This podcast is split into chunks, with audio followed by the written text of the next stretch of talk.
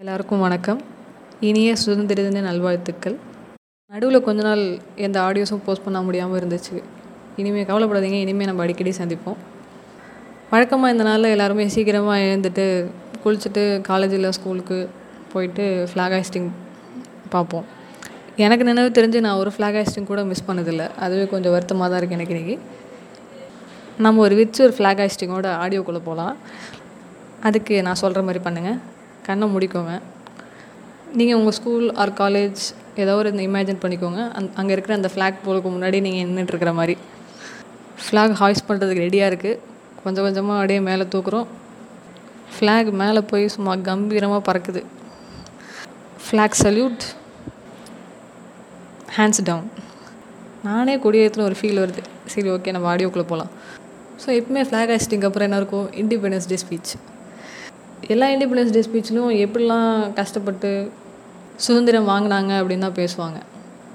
கொஞ்சம் வித்தியாசமாக நம்ம இன்றைக்கி பிரிட்டிஷ் இந்தியாவுக்குள்ளே வந்ததால் இங்கே என்னென்னலாம் நடந்துச்சு அப்படின்னு சும்மா லைட்டாக பார்க்கலாம். இது ஃபுல்லாகவே ஹிஸ்ட்ரி தான். ஸோ உங்களுக்கு போர் அடிக்காமல் சொல்கிறதுக்கு நான் ட்ரை பண்ணுறேன் ஒரு சின்ன கற்பனையான கதை ஒன்று பார்க்கலாம். வெளியூர்லேருந்து ஒருத்தர் உங்கள் வீட்டுக்கு வராருன்னு வச்சுக்கோங்க. யாருனே தெரியாத ஒருத்தர். உங்கள் வீட்டுக்கு வந்து ஐயா எனக்கு கொஞ்சம் தங்குறதுக்கு கொஞ்சம் இடம் தரீங்களா? அப்படின்னு கேட்குறாருன்னு வச்சுக்கோங்க. நீங்களும் சரின்னு இடத்த கொடுத்துட்டீங்க. கொஞ்ச நாள் போக போக இந்த வீடு எனக்கு தான் இந்த வீட்டில் இருக்க சொத்தெல்லாம் எனக்கு தான் இந்த வீட்டில் இருக்க செல்வங்கள்லாம் என்னோடது தான் நீங்களே எனக்கு கீழே இருக்கிற வேலைக்காரங்க அப்படின்னு நம்மக்கிட்ட சொன்னால் நமக்கு எப்படி இருக்கும்? இதே தாங்க நினச்சி பிரிட்டிஷ் ஈஸ்ட் இந்தியா கம்பெனி கிழக்கு இந்திய கம்பெனி இவங்க நம்ம ஊரில் கடை போட வந்து கடைசியில் நம்மளை அவங்களுக்கு அடிமையாக்கிட்டாங்க. ஃபஸ்ட்டு ஃபஸ்ட்டு அவங்க கடை ஓப்பன் பண்ணுறது ஆயிரத்தி அறுநூற்றி எட்டாம் ஆண்டு சூரத்தில்.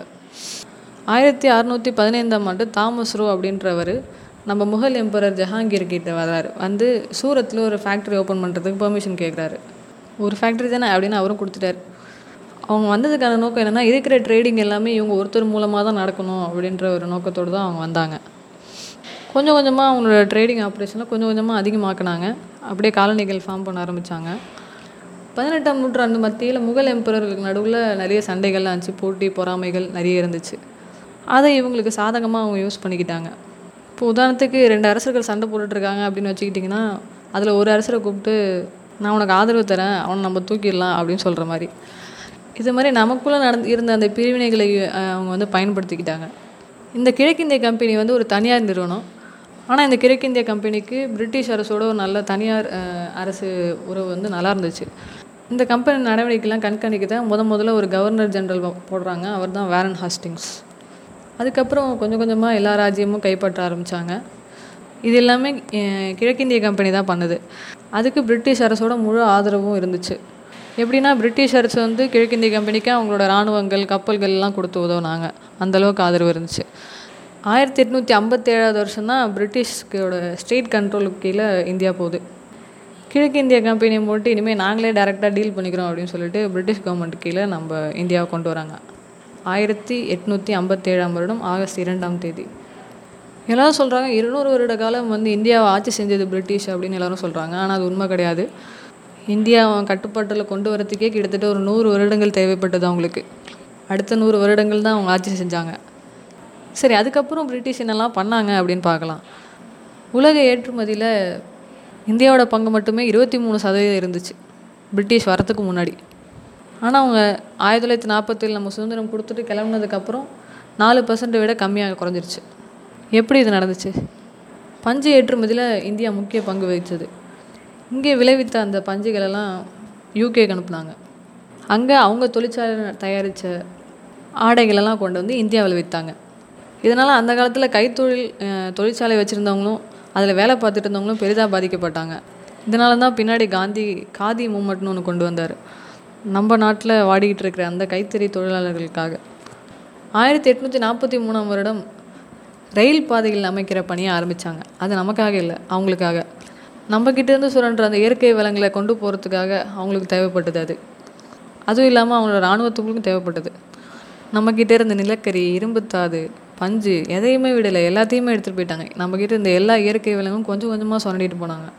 இந்த ரயில்வே ரயில்வே பாதை அமைக்கிற பணியிலையும் நம்ம இந்தியர்களை தான் ஈடுபடுத்தினாங்க. அதில் ஆயிரத்துக்கும் மேற்பட்ட தொழிலாளர்கள் வந்து இறந்து போனாங்க கட்டுறப்போ. இப்படி நம்ம நாட்டில் நம்மளால் கட்டப்பட்ட அந்த ரயில்களிலும் முதல் வகுப்பில் செல்கிறதுக்கு நமக்கு தடை. அந்த முதல் முதல் வகுப்பு பெட்டிக்கு வெளியே இருக்கிற ஒரு பலகையில் எழுதியிருப்பாங்க dogs and Indians are not allowed நாய்களுக்கும் இந்தியர்களுக்கும் இங்கே அனுமதி இல்லை.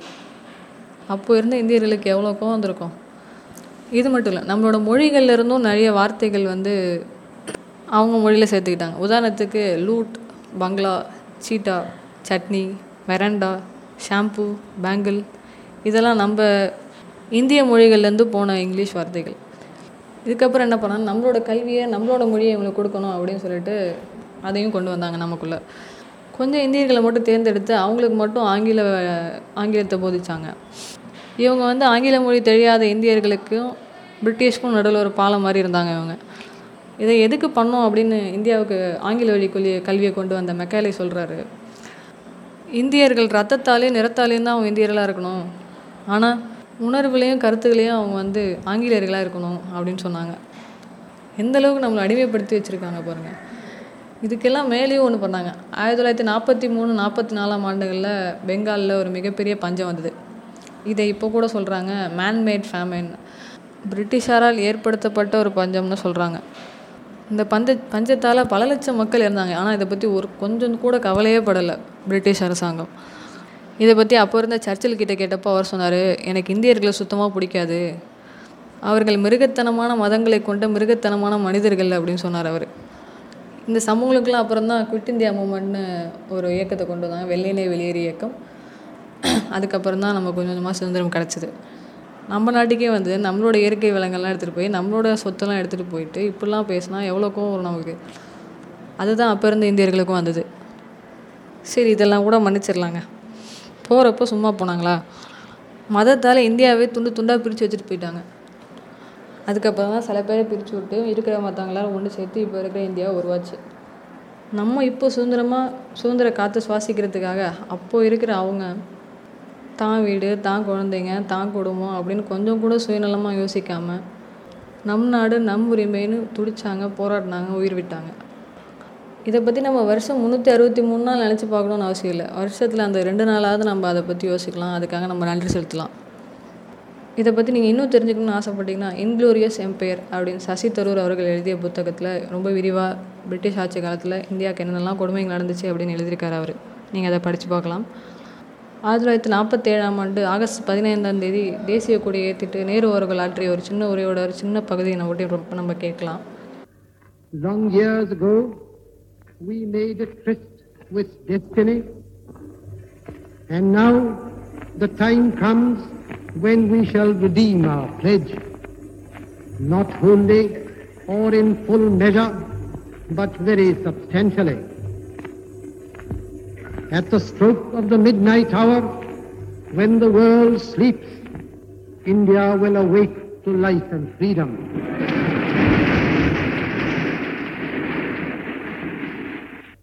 A moment comes which comes but rarely in history when we step out from the old to the new, when an age ends, and when the soul of a nation, long suppressed, finds utterance. It is fitting that at this solemn moment we take the pledge of dedication to the service of India and her people and to the still larger cause of humanity. Nehru சொல்கிற மாதிரி நம்ம கடமையை சரியாக செய்வோம் சிறப்பாக செய்வோம் இப்படி ஒவ்வொருத்தரும் அவங்கவுங்க கடமைகளை சரியாக செஞ்சாலே எல்லா பிரச்சனையுமே சரியாயிடும்னு நான் நம்புகிறேன் நமது சுதந்திரத்திற்காக ரத்தம் சிந்திய தியாகங்கள் பல செய்த பற்றார்களுக்கு நம் மரியாதைகளை செலுத்துவோம். என்றும் நமக்காக உயிரை பணயம் வைத்து உழைத்து கொண்டிருக்கும் நம் சகோதரர்களான இராணுவ வீரர்களுக்கு நம் நெஞ்சான நன்றிகளை செலுத்துவோம். வருங்காலம் நம் கைகளில் விதைக்கலாம் நல் விதைகளை. மனம் நிறைய கனவுகளோடும் அவற்றை நிறைவேற்றும் நம்பிக்கையோடும் விடைபெறுகிறேன். நன்றி வணக்கம்.